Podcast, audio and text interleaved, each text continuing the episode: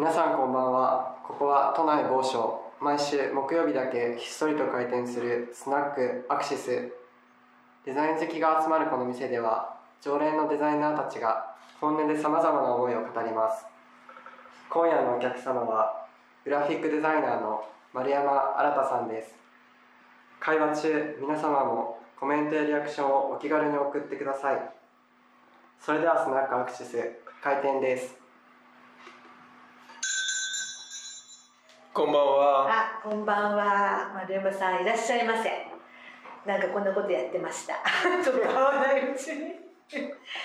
あのえっとねそれでなんでねこのスナックをね始めたかというと、なんかいろいろちょっと気になってることがあってでよくほらなんだろうこう育った環境がなんかその人を、まあ、作るというか、まあ、人格とか考え方とかやっぱすごく影響を与えるじゃないですか。それであの、まあ、だとするとそのクリエイターのね人たちが、まあ、どんな、まあ、幼少期をどんなところであの過ごして、ね、実際その今の仕事についてるのかなっていうのがなんか気になってそれでなんかいろいろその辺を根掘り葉掘り聞いてるわけなんですよ。それで丸山さんはあのご出身は仙台仙台です。なんですよね。そうです。で仙台のどんなところだったんですか？その実際こう育ったところっていうのはそうですね。多分聞いてる方がその町の名前を言ってもわからないと思うんですけど、うん長町っていうまあ田舎町で初めは育ちましたね。田舎町というか今はもう都会になってますけど、うんうん当時はやっぱ田んぼばっかりでカエルばっかり出てたよカエルえうな。カエルがよく出てましたね。うん田んぼだからねそうですね。あの大きいガマガエルうわそうなんだおばあちゃん家によく出てました。えー、でどうなんかこう印象的な思い出っていうかなんかこうあります、まあ、何して遊んでたかとか。そうですね、なんか、まあ、どんなことを話したらいいかわかんないけど、うん。なんだろうな。やっぱり当時僕が育った時はあのインターネットもなければ情報もこういうふうにいろんな部分で簡単に取れる時代じゃなかったから、仙台にいてこうなんていうかなやっぱカルチャーにすごい憧れてたっていうの、うん僕はありますね。要はカルチャーっていうもの、まあ、それは映画だったり音楽だったり、うん。そのカルチャーシーンみたいなものにとにかく憧れてて。だからそうするとやっぱりまずは東京っていうか、東京のなんか街に憧れてたっていうよりそのカルチャーを欲してたからへそのカルチャーを体験しに行くのは東京しか当時なかったんですね。仙台にはやっぱりどうだったのかな？そんなにそんなやっぱり、うん、今みたいにいろんなものがなかったから、うん。うん。うん。うん。でもそれはあれでしょ？だいぶ物心ついてからっていうか あの中学とかそのぐらいの話でしょ？それそうですね。うん。小学生ではないですね。そうだよね。小学生でカルチャーになったらすごいすごいなと思うけど。小学生じゃないですね、うん。小学生の時どんなそうそうっていう話そうですか？そう、うん、とか幼稚幼稚園とか。幼稚園とか。覚えてないなないしは普通だと思いますよ。川行って遊んだりとか。そうか。まあ田舎だったからね。そうか。川で遊んでたあそうですよね。うん秋保って温泉があるんですけど知ってます？知らなあの有名な温泉。が 有名だしあ有名ですよ。え何何？秋。てあ秋保温秋温泉。泉ねそうそう。秋に生きるってそう感じで。えっ、とね秋に、えー、と保つ。どっちでもいいです。違った。惜しかった。そうです、そうそうええー、綺麗な川があってね、えうん、だからなんか海に遊今は僕はう海がすごい好きで、うん。うん。サーフィンもするから海が大好きだけど、なんか仙台にいた時なんか海に遊びに行くっていう感じがあんまりなかったな、なんかうん遊びに行くっていうとなんか川に行ってた。あそうなんだ。うん、なんかで今はね海に仙台もあるからはサーフィンできる新興っていうようなところがあるから今になって僕は行ってるけど当時はなんか友達になんかこう、う海に遊びに行くみたいな、まあ、カルチャー。同じ言葉になっちゃうけど。そういうカルチャーなかったな。え仙台川で釣りをしたり。川はじゃあおい。やいや泳いだり。とあ泳いだり。したあ大きな川なんだ。じゃあ。大きいっていうか、ううんん秋のところの滝とかさへー。近くの川とか。夏になんか僕だけなのかな。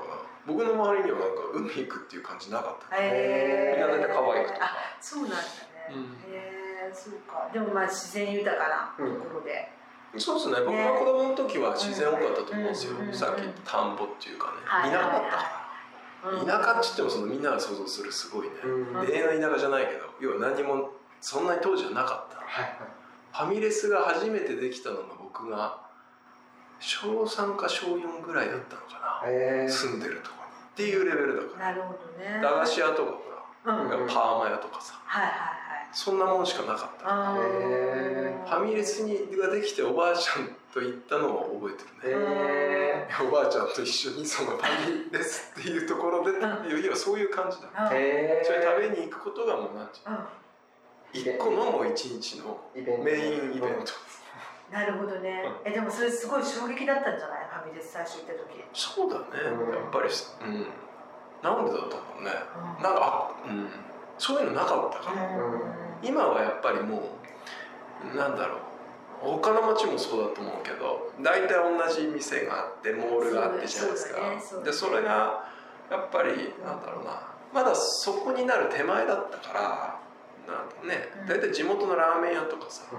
その要はああいうチェーン店が出始めたのがやっぱり僕が小34年生ぐらいの時だそこからは目覚ましくうんね経済的には変わっただろうし、うん。ただ街並みが、ううんまあ寂しいかな全然当時の街並みとは違う周りはもうビルばっかりってるし、本当だよねあの時なんて3階建てがもうマックスっていうか、おばあちゃん家から全部見えたもん。でも今でもそのおばあちゃん家まであるおばあちゃん家はあの僕のお母さんのお兄さんが住んでるのけど、ありますよ。あるって言ってもねもうね綺麗なお家になってるけど、あーそうなんだ。そうそう。あとはもう周りはさ全部変わっちゃって。うんマンションとかさ。えーそうなんだ。それでもどこの町もそう。だけど、まあそうだね。そうだねそれでじゃああれそのでも小学校中学校までそこのまあまあ町町というかその生まれたところの地域で学校行ってたの？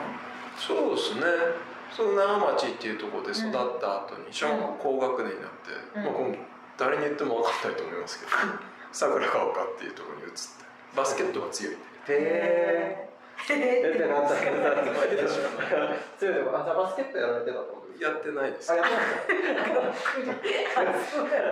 まで、でも丸山さん何やってたの？その、えっと、だから中学校ぐらい？なんか部活とか。小学校の時は僕はあれをやってました水泳とラグビへえあラグビーやってたんだ。ー珍しいですよね。珍しい、練習してまガタイ大きいわけじゃないし、うん。全然そんなイメージがない。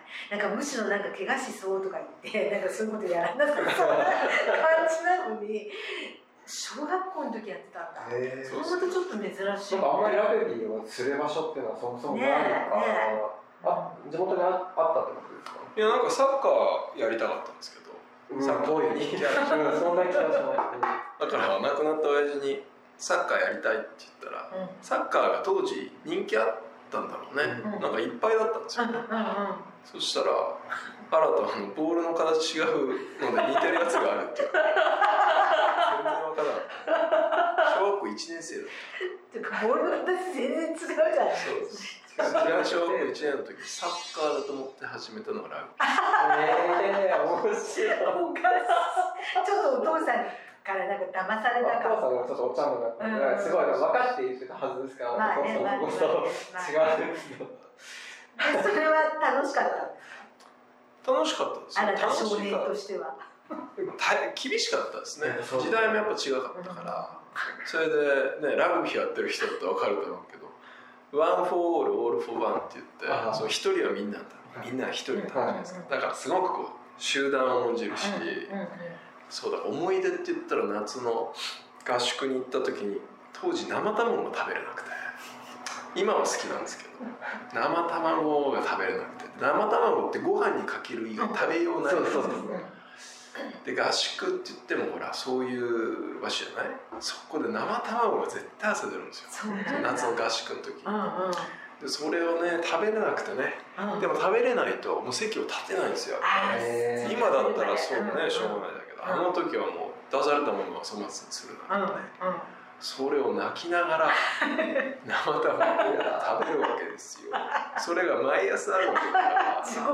そうだからね夏休み嫌だったの。夏休みのその合宿行くとその場所は絶対朝生卵食べるそう。でそれ泣きながら生卵を食べてそれでもう練習前にもうね生卵食べちゃ生卵地獄。ああってまあでも面白かったですよ。そうなんだ。ラグビー自体はね。なるほどね。これでも今食べれるようになってるのがすごいですね。今は大好きです。トラウマですよそんなの。大学生ぐらいだった毎日の期間があってだから。誰に聞くのかな。いやいやみんなあの今頃受けてると思いますよ。今は好きですけどそうか。なるほどね。でやっててでじゃあ中学でじゃあ別のことをやられるってことですか？中学になってそれもね不思議な話で僕小学校ラグビーやってたじゃないですか、はで中学を私立に入ったんだけどラグビー部を続けようって思ってたんですよね。一応要は水泳とラグビーをずっとやってたから、はでラグビー好きだったから。ですごくやってたから。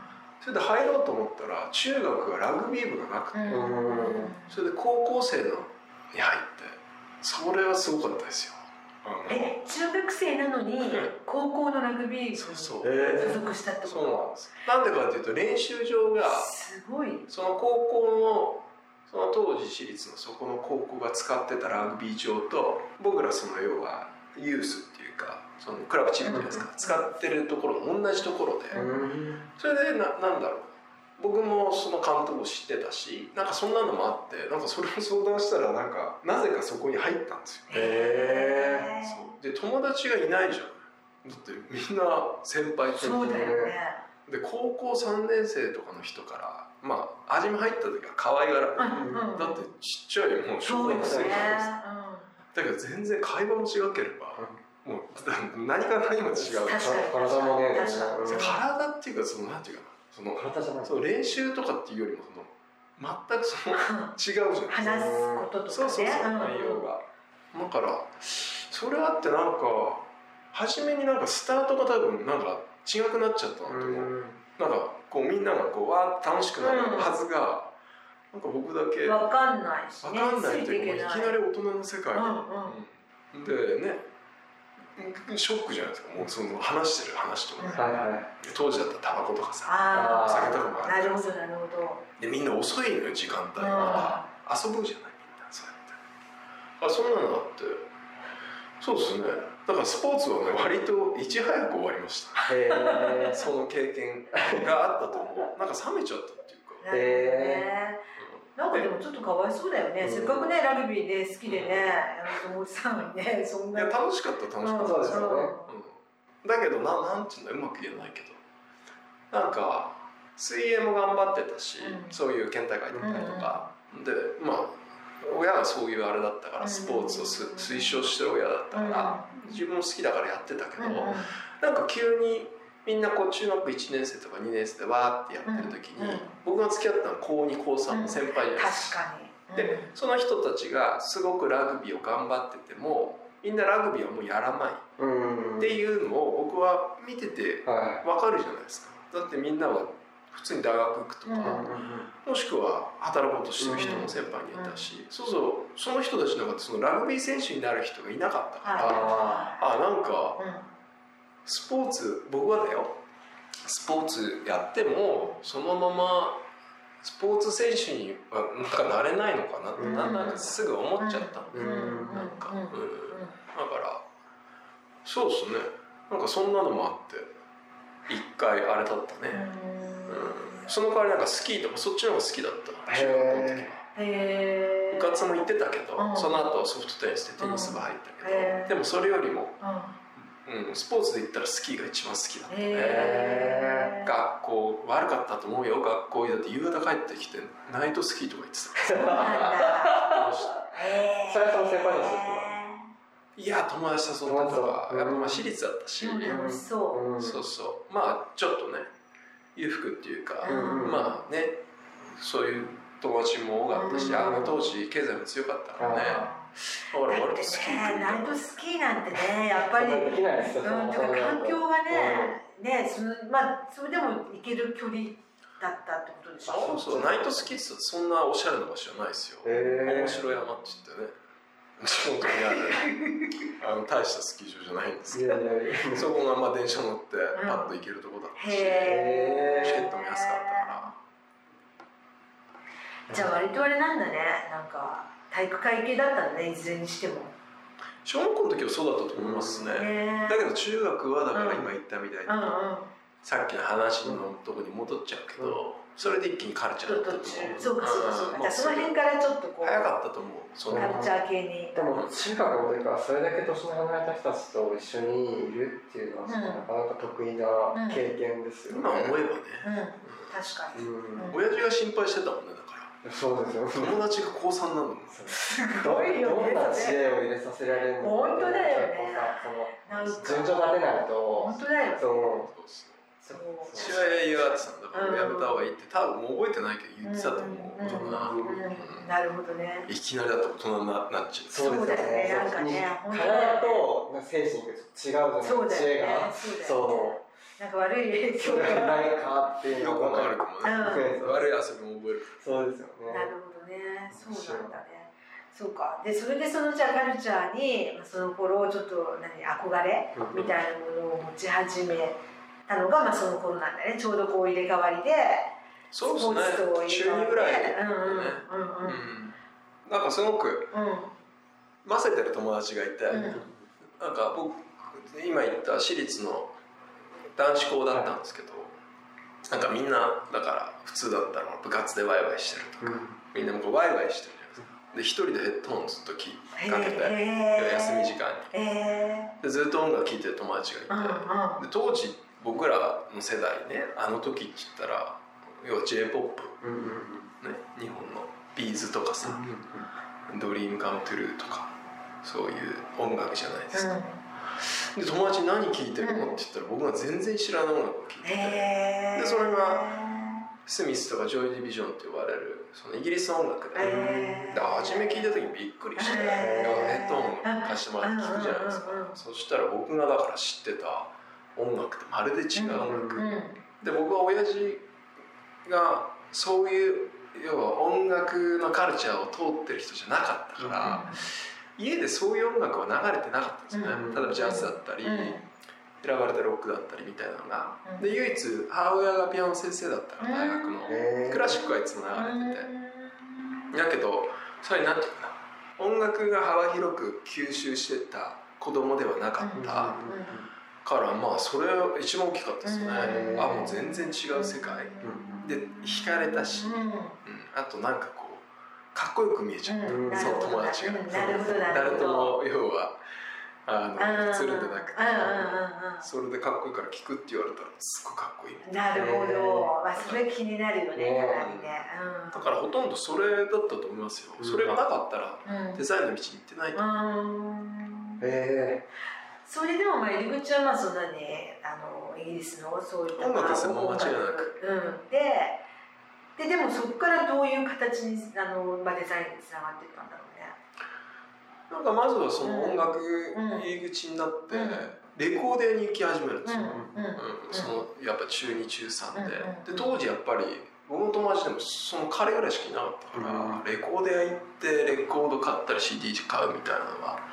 でそういうところに行けばやっぱりそういう雰囲気の人たちっていうか、仙台の中でもやっぱりそういう人が集まるじゃないですか、うん。で僕らキッズじゃなくて、やっぱりね大学生だったり、あの若いお兄さんたちがレコード買いに来てて、うん。だからそういうところがスタートで、うん。ってなるとやっぱり音楽から入っていった後はやっぱ映画でしたね、うん。映画、うん、映画がやっぱり単価映画行き出したようになったりとか、まあ、それがつながってファッションとかね。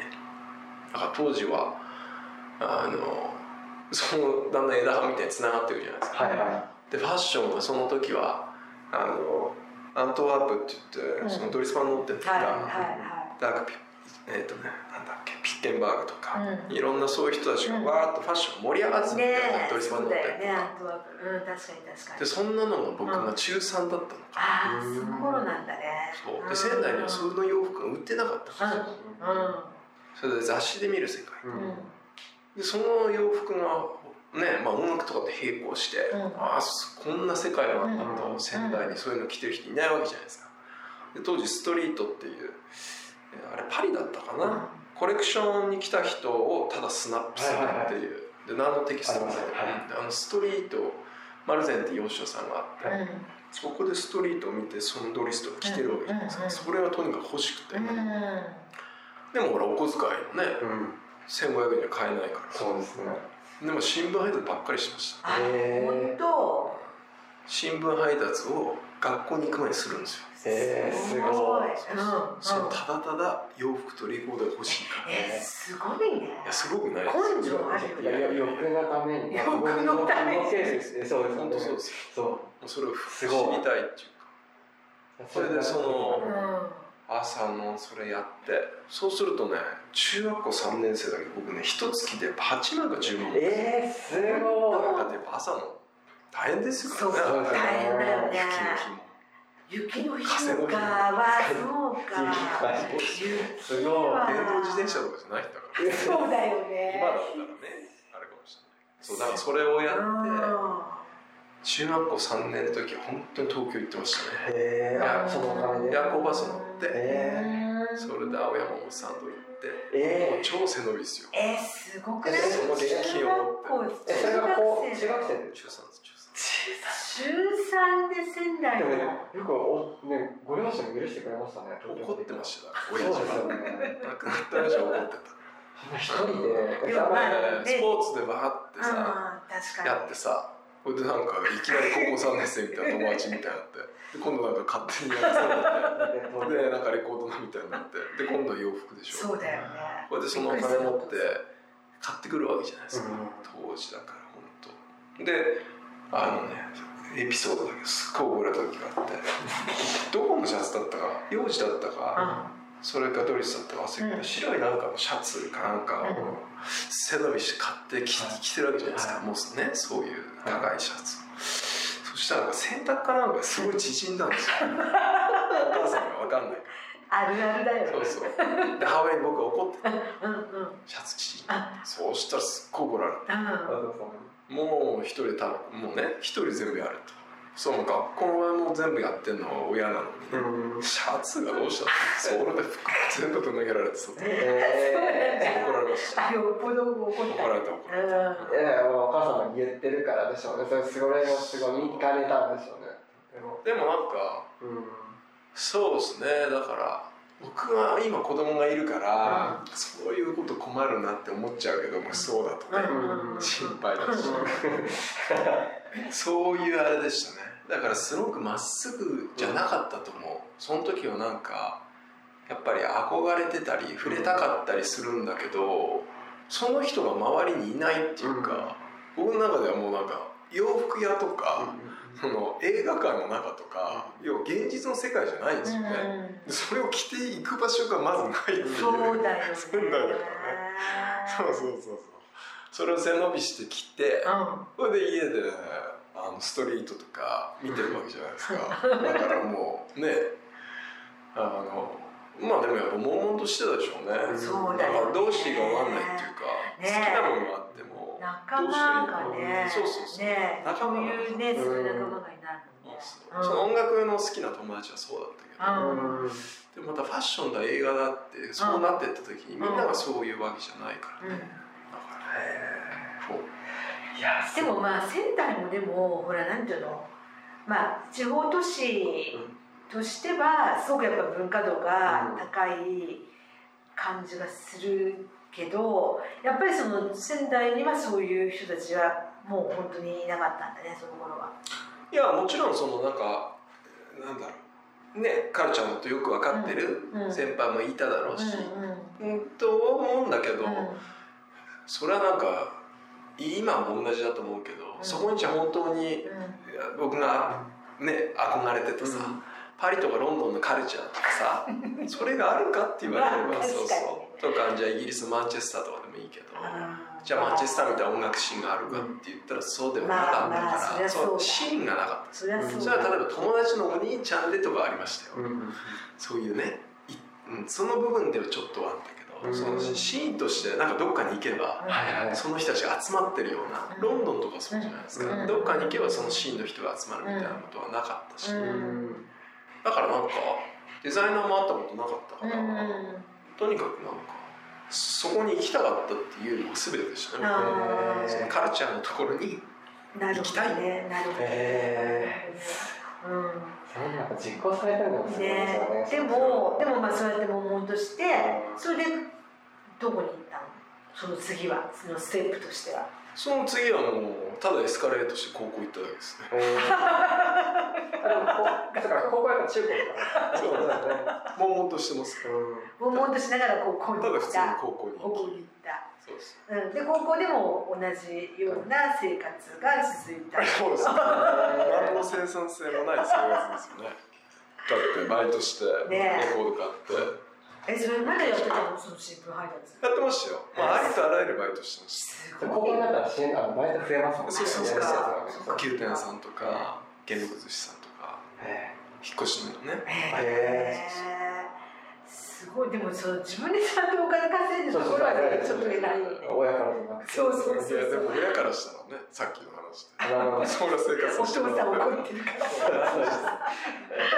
うん。へえそっかだけどなんか高校の時に今言ったみたいにエスカレートでしょ、うん。友達もみんなそうだったし、うんうん。でもだんだん高校2年生ぐらいになったらほらねエスカレートしていく人もいればさ違うところに受験してみたいな、いろいろこう分かれてくるじゃないですか、うん。だからなんかどうしようかなみたいになってた時にやっぱりいろんな出会いがあったから、うん。それでそこからはなんかデザインっていうのが早かった、うん。ですね上がっていくの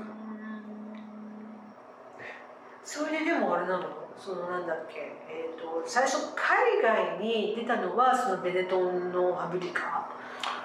それはまたちょっと飛ぶのかしら？その高校から。えっとねその間があります、うあの間があるっていうのは大学にまた大学もあるんで。んうんうん。あの中高大。あそうかそうか。そのまま行かれるうんうんうんあの普通に要はあのへ変な点数取ってなければ。え大学には一回行くんですけどだからその時にあの亡くなった父親から入学式の時に言われました。ね、あのもう多分すぐ辞めると。ー、へでデザインみたいなことは言ってなかったし、うんうん。うんだけど多分そういう素行というかそれを見てて多分ダメだと思ったんでしょうね。へー違うあれっていうか。で僕もなんか映画にも憧れてたし、えうん。ファッションにも憧れてたしで音楽は僕ちょっと難しいってもう思っちゃってたから、うんでもそのクリエイティブのどれどういうことやろうかなみたいな時でしたね、でもなんかグラフィまあいろんな部分でやっぱり一番初めはグラフィックデザインに出会ってグラフィックデザインだとどの人とも一緒に入れるなって。音楽だったらレコードカバーあるし、あの映画だったらやっぱりタイトルのことだったりとか、なんかあの舞台のこともあるしとかだからそういった部分であデザインってすごいいいなって思ったし、うん。で一番初めにあのそう思ってじゃあよしデザイン行こうって思ったけどさっきの海外じゃないけどもともとはなかったんですよ、うん。その海外の学校に行くっていうのは、で父親がやっぱりまあ今思えばっていうかね自分が親になれば分かるけどやっぱり僕のことを心配してあの中途半端にやるぐらいだったらやっぱりもうすぐ引き戻そうと思ったんでしょうんあの一般的なことに、うんだから一番初めに安易でやっぱ東京にとにかく行こうと思ってたから、うんあの大学辞めて東京の学校に入るんだって言ったら一番初めにじゃあ海外行けって言われて。へえ海外志向がすごい強い人でへえもともとなんか中学ぐらいの時、まあ、一人っ子だったのもあったし、経済的にそういう時期もあったから、うんうんだからなんか海外行けみたいなのは結構へ小さい時に言われて、うん。だけど別に英語やってたわけでもなければ海外のことすごい何かねあっていうわけじゃなかったしだからなんかデザインってなった時に海外って言われてへそれはしましたね。これで一番初めにマルゼンしか情報源がないわけですよ僕にはいつものでマルゼン行ってその海外の学校いろいろ調べて。そしたら僕の好きなファッションのデザイナーがいっぱい出てたのがパーソンズってニューヨークの大学だったんですよ。パーソンズはファッションがすごい強くて90年代。でいろんな僕の好きなファッションデザインを出していて別にファッションデザインに行くっていうことじゃないんだけど、グラフィックとその時は思ってたんだけどそれであパーソンズいいなと思って調べたらそんなに別にこれ言う時ないんですけどあの当時パーソンズのその姉妹校っていうかパーソンズが作ってる日本の学校があって。金沢にあるそうですそうです、今もないんです。けど、キディってね。そうです、金沢にあったんですよ、すごい変な学校が。へあの学校の先生がニューヨークから来てもうクラスメート10人ぐらいしかいないんですよ。えあそこ行ってたの？そうですそうあです。そうなんだ。ええそれでうん。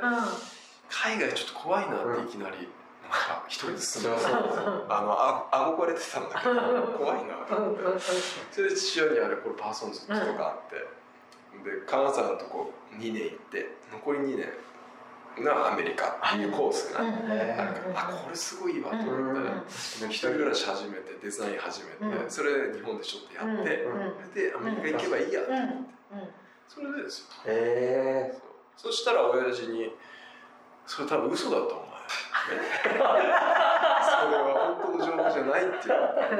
本に書いてあるよとでやっぱり当時父親からしたらやっぱりあの語弊なくその専門学校っていうところが父親からしたらやっぱり大学うんみたいなところじゃないみたいな考えだったから、ああなるほど。でそこはやっぱり法人として、うん学校法人としては専門学校だった。から、それ絶対違うって言われて、でどうしようもないじゃないですか。絶対違う。違う。そしたら見に行ってこいって言われて、えうんうん。じゃあもうバイトしろって言われて。え？あ行くために？そうです。え？それで あの2か月ぐらい行ったんですよ。あえ？ニューヨークとそうですロンドンにあそうなんだ。バイト牛店でバイトして。えでえ1年休学して学校。ええそうなんです。それでパーソンズ当時のパーソンズの卒業展を見にー、はいはい。そこまでバイトして。えそう。で2ヶ月ロンドンとニューヨーク行こうと思って。それでもうパーソンズのその当時何年だったのかな、あれ。1996年とかかな？7年とか。あもうびっくりしましたね。もうだって日本でも見たことないじゃないですか。これでいきなり仙台から牛タンで頑張ってやってそのお金を握りしめて行ってパーソンズの卒業展見た時にもうす世界が違うあもうそれはびっくりしましたよ。あこんなにすごいのだとうんで一応曲がりなりにもそのマルゼンを通していろんなものを見てたんで、あの海外のっていうか。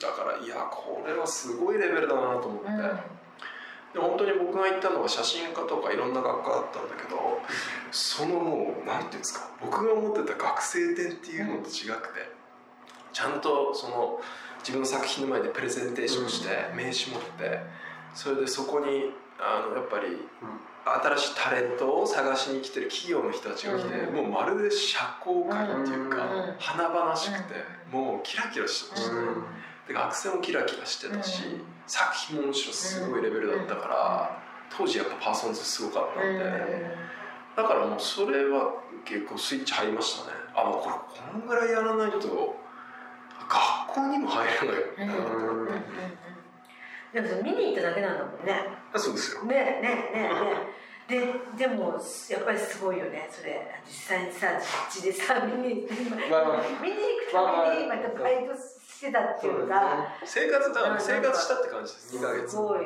すごいいいで親父にレポート書いてね。レポートお父さんにレポートそうなんだ。レポートうんきましたよ。えー、それでは納得させてってことですか？そうです。でもねその話するともうこれで終わりますけど まあでもね父親のやっぱりそこはなんだろう。この道に行くのは影響がやっぱ大きかったから、それでレポート書いて、でパーソンズはちゃんとしたうんうん。学校だとまず本当だった。そうそう。うんうん。であとその金沢のも、うん。パーソンズの人に聞きに行って ちゃんと書いてもらいましたから。え片言にねあれ伝えうん。て父親があれだって言ってそれでやっぱそこ本当にちゃんとあるよっていうの。をうんうん。それで仙台にねそれの後帰ってきてそれで結局でも親父もその不動産屋さんの仕事でデザ別にデザイナーって言ったって建築家ぐらいの頭しかなかったし、うんデザイナーって人に僕も会ったことないけど、うん親父も会ったことなかったし、みたいな中で。だからなんかその大学に行くためにどうしたらいいんだろうが、まあ、いいまず出たんですよ。ああそツアーを終えた後。ツアーを終えた後下見に行って。あのすごいカルチャーは洗礼を受けたわけじゃないですか、うん。その2ヶ月住んでクラブ行って、ねえ。その人たちと交流してで大学行ってみたいなことを、まあ、ただその生活の中を通して、うんだけど帰ってきていざここに入るのどうやって入ったんだろうところでみたい。そうなんです。で誰も行こうとしてる人いないから情報がないし、それで困ってで普通は美大行くって言ったらそのなんていうんですか予備校行くじゃないですか、そうですね。で行ってみたんですよ。そういうなんとかゼミあるみたいな、でそしたら僕のそのニューヨークとかロンドンで見たものと違かった。からああそうです多分これじゃないんだろう。うん。なるほど。それで悩んだ挙句まだ若かったんで、美術館だろうなと思って。へえこれを学ぶには、へえまあ、今だったら無知なんですけど美術館に行ったんですよ。うん。うん未来県立美術うん館、宮城県立で美術館に行ってあのデザインと美術を学びたいんですって言って。えー、すごい。そうでその時の当時の方は本当にまあいい方で、うん。まあご縁でしたね。キュレーターの方だったんですけど、うん。でご自分でも現代美術作ってる方で、そしたらなんかその公にそういうのとないじゃないですかそういうコースが、でもなんかこうあの市民の方うん。に向けてほら版画うん。コースとか、そういうそういうのあるからあのそういうのに一応入っておけば来ることができるって言われて、はそれで行って現代美術の入り口ですよね。今で言ったらデザインとは関係ないんだけどそれを教えてもらって衝撃でしたよ。へだって現代美術っていう世界僕知らなかった。からあだから授業っていうかその、まあ、牛タン屋を続けてるわけですよ。夜のね。いうん。牛タン屋さんのバイトはお金稼がなきゃいけーない、日中の時間は美術館行ってました。へへー面白かったです。今言ったら本当に現代美術の授業でその例えばねこうあ丸さん新聞持ってこいって言われて、うん。新聞とか持ってくるじゃないですか、雑誌とかね紙のもの。はでそれを粉々に砕きなさいって言って、で隣ではその版画とかやってる、ねあのおばさんたちがいて僕だけこうビリビリビリやってでそれを上にねさっと投げてみなさいって言われて、机の上にパッと投げるじゃないですか。そうするとパサパサっと落ちて。でその上にでっかいトレペを敷いて模写するとか。へー。すごいしっかりしたことですね。そうそう。だから今言えば本当にあの、うん、現代美術、うん。美術の入り口。あとはなんか美術館のところで椅子ね。好きなところに置きなさいって言われて椅子を置いたら半径1メーターのところで自分の観察したものを描へくつまりゴミを描くとかですね、うん。ゴミをドアップで描くとか。だからそういうのがなんかその先生は自分の現代美術通ってるから。まあでも当時は不安だったけど、えいいきっかけではありましたね、めちゃめちゃいいですねマスターねフィルが本すごい当だよね。へそれでえなかなかでもさ美術館に行かないよね行かない。うん。ねデザインやりたらでそのキュレーターの人もお忙しいでしょ、ねきっとね。でもそれで、うん。ねそうやってね親切にねお世話になりましたよ、ね本当に、あのうん。すごく。でいろんな本を借りて読まさせてもらうじゃないですか。で僕は知らない世界だったしやっぱ競争的なことしか分かんなかったし、でその人はデザイナーじゃなかったけどやっぱりアーティストで芯がある人だったから僕はやっぱグラフィックみたいなので当時ねそのバイトしながら1年休学してニューヨーク行ったり、うん。マック持ってちょっとこうやったりしてたけどお絵描きみたいなことだったから、だからその入り口っていうかだからその後まあ金沢の木に行くんですけどあ全然大変じゃなかったですよね、うん。日本は一回洗礼受けてるから、でアメリカの教育やっぱそうなんですよね、うん。基礎課程はあのそういうファンデーションと呼ばれる過程っていうのが頭をいかに柔らかくするかっていう授業でそんなになんていうかな、うん。テクニカルなことじゃないんで。で初めその美術館でそれを受けてるから、うんアメリカの教育みたいなのを初めて受けた時にそんななんかギャップがなかったんですそこに、うん。一回その美術館ごと通ってってで彼もやっぱりアメリカのニュースクール系のうん。本っていうかそういうので現代美術みたいなことをなんか知識として持ってた人だからそれはラッキーでしたねやうん。っぱり。なんかゆゆるい時代だったのかもしれないな。なんかそういう殺伐とした感じ今だったらもっとあれだったかもしれないけど当時の方が緩かった気がするな。なんかそういうのは。まあでもね当時そのうん。山さんみたいなね10代の子が来たらそれは可愛かったと思います。あのそもそもレアじゃないですかそんな。で周りにその何人もいる子じゃないしそんなね美術館に来て。そうですね。ね。あとはまあ海外、まあ、海外別に海外辛抱者じゃないけどまあでも父親と約束した。じゃあ海外に行って勉強するっていう約束はあったから、それを多分そのね、方がそれを聞いて、うん。まあ手助けというねか、えよかったよね。ねすごいいい出会いだったね。ですね。でじゃあ2年ね2年え2年きりで金沢ででその後ニューヨークに行かれるってことですか？あそうです。それで2年経った時にニューヨークに行く試験があるんですよ、うんうん大体クラスの中で7割ぐらいの子は受かってニューヨークに行ってって、僕の友達なんかも今ずっとアメリカのアップルで働いてる子だかいろんな子がいるわけですよね。でほとんどの子がもちろんニューヨークに行くんだけどだけどその時にまた親父の話しかしてないけどあのそこでねまたあの同じクラスメートと行ってもねまたそれ要は仙台にいた時の中高大と一緒だよみたいな話をされて。じゃあ違うとこもあるかなってなった時にファブリカだったんですよねイタリアの。でアメリカの当時そのビジュアルコミュニケーションデザイン学科のポールっていう先生がパーソンズから出向できてて。でポールがやっぱりアメリカ人であのそうですね。年齢的に80年代90年代のそのトスカーニの影響すごく受けてたから、新たベネトンにあのタダで行けるとこあるよって言わ。でみんなねニューヨークそこに行くじゃないですか。その時タダか？って思ってタダで行けるのとそこ？思うんですそれでも大事ですよね。父親に言ったらやっぱりもうベネトン世代だからベネトンはいいな。あなるほどなるほど。知ってたお父さんも知ってた。だから親孝行っていう意味もありましたね。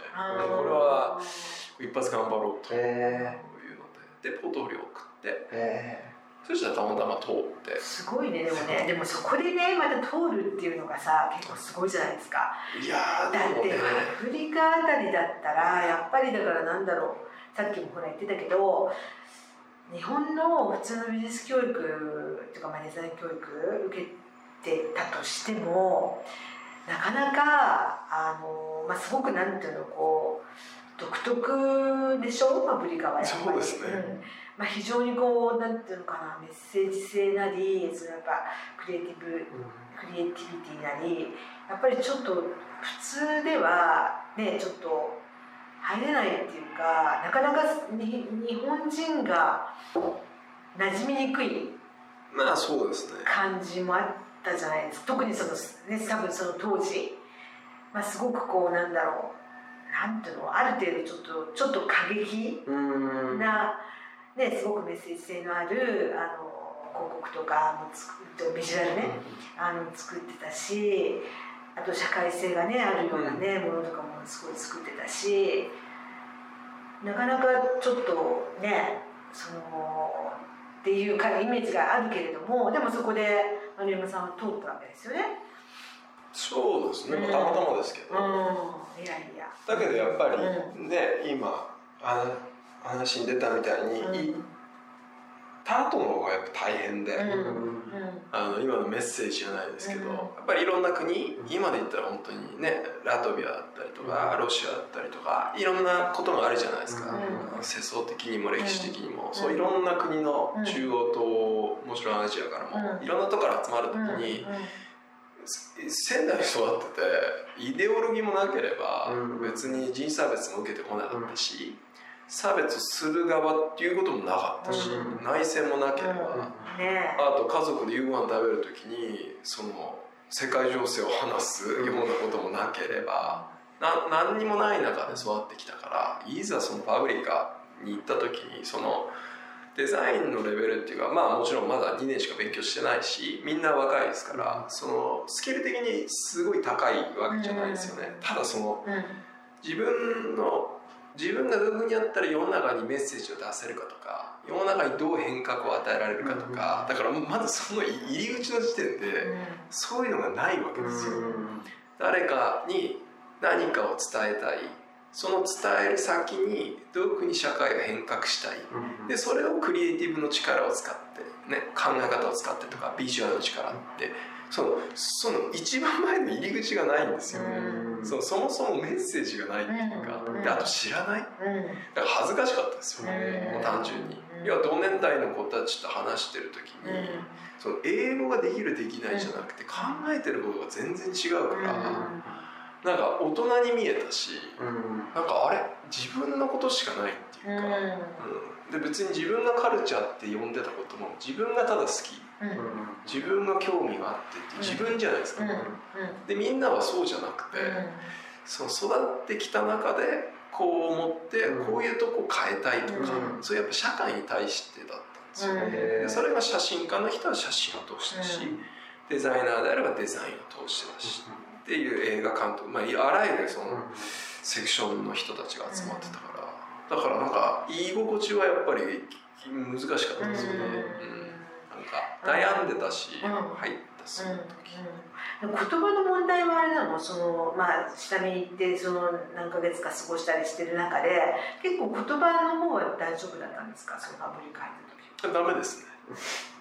別にあの語学語学パーソンってやっぱりいるから、あなんていうんですかね。やっぱりこうどんどん覚えられる人とかあとその後にこうディープにすごくうん。できる人っていうけど、うん。僕そういうタイプじゃなかったから、語学も大変でしたよ、ねえ難しいよね。プレゼンがね好評が。うん、あとその要するにディスカッションみたいなことがね、すごく多いわけでしょ。なかなかね厳しいよね環境としてはね。大変でしたね、うん。うん。だから同室の人がマンチェスターの写真家とうん。ラトビアの写真家の3人だったんだけどプレゼン前は教えてもらってたね。ああ二人。だって書けないから、うん書いた下手くそなやつをあれしてもらって。だけど難しかったですよ、うん。その英語の問題ももちろん秘めてたけど、うん。でもやっぱり今言ったプレゼンテーションってなった時に、うん。そうすごいんですよプレゼンが。あのもうベネトンの関係者もだしカラーズマガジンってやっぱり当時世界で一番インパクトを与えてたデザイン誌のそのカラーズのそのデザインチームとか来てもうねあの映画館みたいなところにもうざっとやっぱ80人とか70人いるんですよ。うんでそれをプロジェクターっていうかバーンってめちゃめちゃでかく映るわけじゃないですか自分のやつが。でその時にまあみんなあの突っ込みますから。えー。なんでこれ？なんでって。ってなった時にその英語の問題の前にそんなに考え作ってないですから。うん。だからもう2ターンぐらいでもう終わっちゃうっていうか話が。えー。だからそうすると結構辛辣に言われましたよ。スカウターっていうかその僕をスカウトしてくれた人もう女性の人に何回目のプレゼンだったか覚えてないけどす辛辣に言われましたね。期待して撮ったけど全然浅い。えきつかったですよ。きつかったですきついよね。だけど実際そうだなと思ったし。だあからなんかやっぱ自信がその時一番なくなった時だったし。ー割と自信あってね若かったしまあ成績も悪くなかったから、うん、なんかまあ勘違いでしたけどできると思って行ったけどいざ行ったらまあやっぱり世界中からあの能力ある人たちが集まっててなおかつこの社会に対してすごく思いがある人たちとか社会に対してずっとこの年まで考えた人たちを前にして、いきなりその二十歳そこそこで何にも考えてこなかった自分みたいなところで、うん、だけどやっぱり難しかったです。その時思ったのはあまりにもその環境が違うっていうか、うん。自分が育ってきた環境と、うん。だからそれはすごく思いましたね、あうん。こうやって世の中に出た出るっていうこのその海外に出てそその人たちと接する時にそれがないと何もできないんだっていうか、うん。あといわゆる価値がないって思われちゃう。人として。デザインがどうとかって前に何にも思いがないんだったらそうだよね。ここれは何なんだってなるじゃないですか、そうすると彼らからしたら価値がないもん。そうだよねそうそう。だから、まあうん、かいいいい体験だったし、うん。あれだけど楽しいとかっていう感じじゃなかった。大変だっなるほどね、なるほどね。それででもそのマブリカはどういう形で、うん、卒業みたいなのがあるんでしたっけ？そのこうあ僕はねドロップしてますあファブリカ。そうかそうか、うん、じゃあどのくらい結局結果としてはいたの？ファブリカは僕は半年もいなかったですね。ファブリカはいて結局馴染めなかっうん。た馴染めなかったっていうか全然うん。発揮できなかったし、あと自分の中でもなんかそのデザインをその先やっていく上でなんていうかな。まあファブリカはやっぱベネトン思想があってトスカイの考え方でやっぱビジュアルインパクトを作るっていう考え方は徹底的にあったから、うんうんそのビジュアルインパクトを使ってまずコミュニケーションを手段とするみたいなところが、自分の中でその先に行くデザイナー像みたいなところもなかったし、あと特にタイポグラフィーやりたいみたいなところがその時出てたから、ってなった時にカラーズマガジンの当時ヘッドだった人がタイポグラフィーすごい好きだった人、うん。それで僕がその悩み悩んでるのを言って、うん。でそれでポートフォリオっていうかタイポグラフィーも、うあの自分で作り続けてたんで、そういうタイポグラフィックなものを見せた時に、うんあなたあのイギリス行った方がいいよって言われて。ああそうなんだ。そうそう。へえまあ、当時当然僕イギリスにもともと憧れてて、イギリスの大学もリサーチしてたからイギリス行きたいなでターボグラフィーに一番初めの先生があの、まあ、イギリス人でイギリスの大学出た人だったからそこのところもこうちらついてたんでうん。もうそれが後押しにうんうんなって、あじゃあやっぱ大学、うん。まあ2年しか、まあ、彼女の時専門学校っていうかそれ行ったっきりでファブリカは何かを学ぶっていうよりも自分をこう、うん。なんていうんですかね自分のアイデンティティを作るっていうことで誰かに何か教えてもらうっていう場所じゃない、なるほど。その代わり発表する場所を、うん。うんあの華やかな場所を提供してくれるっていうところだから。だからそれであのロンドンに入り直そうってなってあの要は途中の試験、うん。要は1年からやるお金ないんで、うんうん。3年目から入る試験を受けて、うんうんうん。それでイギリスの大学に。入りました、えー、そこはセントマーチンさんあそれが一番初めはあのさ今言ったターバラフィンの一番初めの先生が、うん。ロンドンカレッジ・オブ・プリンティングっていうところで、でロンドンカレッジ・オブ・プリンティングは当時あのトマトの人が出てたりあとか何人かやっぱり、ん。あの僕が大好きだったはい。アーティザンの人が出てはいはいたから、は初めはだからそのいはい LCP エンロールしてあ入ってそうなんだ。そうなんですうん。だけど、うん。あんまり、な思ったのと違かったからあそうなのそうなんです。それですぐそれもいろいろあったんですけど、それですぐチェンジしてあそう。セントマーチンズあ。もう一回受け直してそうなんだ。それですぐセントマーチン編入して。うん。えセントマーチンズではあのやっぱりその何ビジュアルココミュニケーションです。そうです。うん。だからもううんこれはなんか今やってる展示でも学生たちに言うのが、うん。もう当時グラフィックデザインっていう言葉を使ってなくて、うんうんうんあのビジュアルコミュニケーションデザイン学科の中のグラフィックデザイン専攻だったんで概念として上にあるのはうん。やっぱりビジュアルを通してコミュニケーションするっていう考え方。その中にグラフィックデザインあったり、タイポグラフィーあるっていう感じだったんで、チューターっていうか先生も、まあその当時イギリスもやっぱブランディングとか、あのデザイン戦略みたいな時の業界の変革期の時だったから、うん。先生たちもやっぱりそういううん。先生たちでしたね。でもそのタイポグラフィーにその興味を持ったっていうのはあれなんだ。その割とこうそのベネトンに入る前です。ね。前からもう前です前。あったんだね。前です前。うん。なんかもともとさ今言ったもんね時間もあれだけどもともとはあさっき言った仙台で、うん。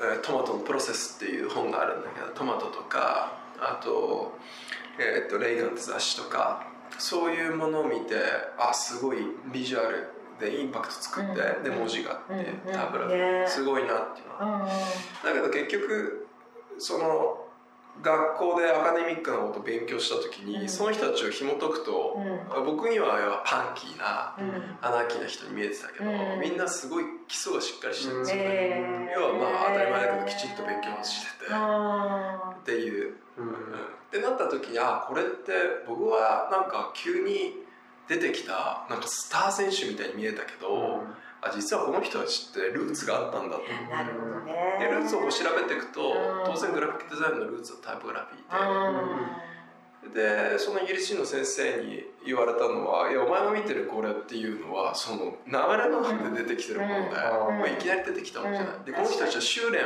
をしていて、当然そこで培ってきてるものだ確からだからそれでやっぱりタイポグラフィーのことは、ううんんすんなり入りましたね、やっぱ要素が少なく中でうん。いかにコミュニケーションするっていうことだし、グラフィックデザインの大元だから、うん。やっぱりとにかくデザインやるんだったら、一番初めの大元のこと勉強しようと、なるほどなるほど。基礎ね基礎だよね。うん。そうです要は文字がないものってないじゃん、うん。本当そうだよね。なんか。うん。なるほど。でさちょっとびっくりするほど時間が経っちゃってるんですけどあのーでねまあそうそうこうして、うん。まああの丸山さんは、まあ、その海外でねそのいろんなことをまあ経験されてで、まあ、東京に戻ってきてで、まあ、あのご自身のね事務所をまあ立ち上げるわけなんだけれどもって急に 急に急に なんかでも今あの結局だからそういった何ビジュアルコミュニケーションをベースにしたなんかまあプラットフォームっていうふうにねあの言ってるんだよね。なんかこう自分アンドフォームってまあ会社やられてるんだけどもそ,、それがまたねあのなかなかちょっとユニークだなって私は思っていて。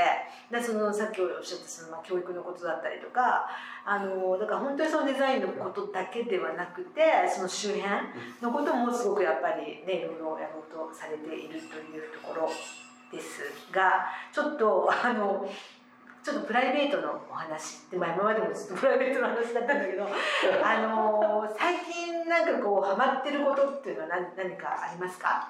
全然違う。あ全然違う話。全然違う話。いやさっきも言いましたけどなんだろう。やっぱりうん。あの意識的にデザインのことと全然違うことって言ったらあれだけど、意識的にそうですね。やっぱり今はサーフィンが一番好きだし、うん。あとさっき話してた空手も好きだしあともともと好きだった音楽、オーディオ関係も好きだから、だからインスピレーションみたいなことがやっぱり必要だし活力も含めて、意図的にそうですね僕は。で特にうんまあ今で言ったらサーフィンだけど、うん。まあね鎌倉にね在住だからね海が近くてそうですねやっぱりね仕事のこととはやっぱ全然違うから、うんそういうものがすごく、うん、いいかな。好きなものとしては。海って一日として同じ時ないし、そこの中にいるだけでやっぱり一番、うん、刺激的っていう言葉が分かんないけど、うん。今は一番うん。インスピレーションどこから得るって言ったらサーフィンが一番、あへー一年中冬も冬も行きますよ下手くそですけど、うんうん、でもやっぱり大きいかな。あと空手もそうですね。なんかさっき話したみたいにそういう武道を僕取ってなかったから。だから空手は空手でやっぱりなんだろうな。なんかその流れだったりうん。気だったり、うん。あと何かこう日本的じゃないですか、うん。見えないものに立例したりとか、うん。だからそういったものがデザイン通じるところもあったりあとなんていうかな集中した時に一気にこういろんなものから離れられるっていうか,、離れられることを求めてるんだと思います、うん。サーフィンとか空手とか、うん。じゃないとデザインしてる時ね好きで始めたことだけど、まあ、な結局は考えるのが多いじゃないですか、うんうん。だからやっぱりもう強制的にバッと引き離してくれること、うん、だから、なんかでもかっこいいよね。マネムさん空手の方とか。めっちゃかっこいい。かっこいいですよね。サーフィンもそうですけどね。うん。ウェイトするとなんかやっぱりね体育会系だから。ベースがねありますね。そうそれでなんか本当にあっという間でなんか,、ま、なんか全くもって時間が足りない感じなんですけど 一応なんかちょっともうこのスナック閉店時間すごい早くて なんかもう早すぎるっていうね話もありますけどちょっともうそろそろなんですね。で最後にあのリスナーの皆さんにちょっとお伝えしたいことって何かありますか？そうですねあのいろんなね なんかこう意味のないことをね喋ってしまった全然 それはそんなこと次回のでもいやいやとんでもないです。今あのお話出たみたいにあの違う活動っていうかデザインプラットフォームのフォームっていうものをやっていてでそれは何をやってるかっていうと僕らデザイナーの役割が今後どういうふうなことが変わっていくのかとかどういうふうにやって地域とか社会に貢献できるのかあと教育全体ですね。デザイン大学だけじゃなくて教育全体どういう寄与ができるのかみたいなことをスイスを例にとって今京都展覧会をしていてそれが11月、えー、と13ぐらいまであったのかな。えと京都の DDD ギャラリーっていう、まあ、歴史あるあの GGG ギャラリーの京都版ですね、はい。京都でやっているのとあとギャラリー姿っていう日本家屋のもう1700年にできたあの古い建物があるんですけどそこで今月末から2週間ぐらいやるの。とうんうん。あと11月のこれは24日から12月3日まであの学芸大学のブッカンサンズうんで、うん。あの世界で最も美しい本っていう、まあ、スイスの、うんうん。その年一番本どれ美しかったっていうものとジョイントイベントをあの印刷博物館でそうです。やってたものが今年うんブッカンサンズでやるんですけど。ですね。彼ら本国のものと、うんあとブッカンサンズを通してあの展覧会やってあとあの出版社立ち上げるんでその本もそこであ出版社？そうなんです。本で立ち上げるんですか？そうなんです、えー。立ち上げるってもちっちゃいんですけど、スイスでその取材してきたものをはい。本にまとめて、はいはいはいで今フォーム1シャープ1としては今スイスのものあの全部取材してきて自分で現地に行って31組ぐらいこ聞いてきてっていうのを今やってますけど、それが今京都で一回もう一段落住んでも東京でやって神戸でやって京都でやって、うんでその一冊本としてまとめてこれはまあ一つプロジェクトとしてあれで。うん。で次の企画として前から話しているイスラエルのこと。あとは日本のことですね、うん。なかなかコロナとかロシアのことがあってなかなかね行き来があのうん。クッキンできないんで、うん今ちょっと日本のことも同時にうん。年末から進めようかなああすごい盛りだくさんね。盛りだくさんですね。とやってるんで、ぜひ京都に来られる方とか、はい、うん。ね、紅葉のシーズンもありますから、ねぜひぜひ、ね。ぜひあの京都の展示はね11月の20日まででした。あすいませんね。ね。うん。なので、うん。結構会場にもいらっしゃったりすることありますか？ありますあります。えっと この間まで行っていて、うんうん。あの若い子が本当にたくさん来てくれていて、あの大学生とか明日高校生の子も来てくれていて、いろんななんていうかなデザインを通してこういう生き方あるのかなとか、ね。こういう働き方あるのかなとか、もうちょっとこうやったら楽しいかもみたいなことをディスカッションしながらっていう展示の側面があるんで、は今月末もあの在廊してるんで。い、ぜひぜひ。そうですね。ね。もしよかったらそのうんフォン東京っていう僕らやってるドメイン見ていただけると、はい。そこで在廊のとこを、うん。あのご紹介してます。じゃあね会場でぜひ皆さん。まあ今日の続きみたいなのをね、はい。またお話ししていただければと思います。では、丸山さん、今日はどうもありがとうございました。また、またちょっと続きは聞かせてください。ありがとうございます。はい、ではでは、またね。おやすみなさい。はいありがとうございます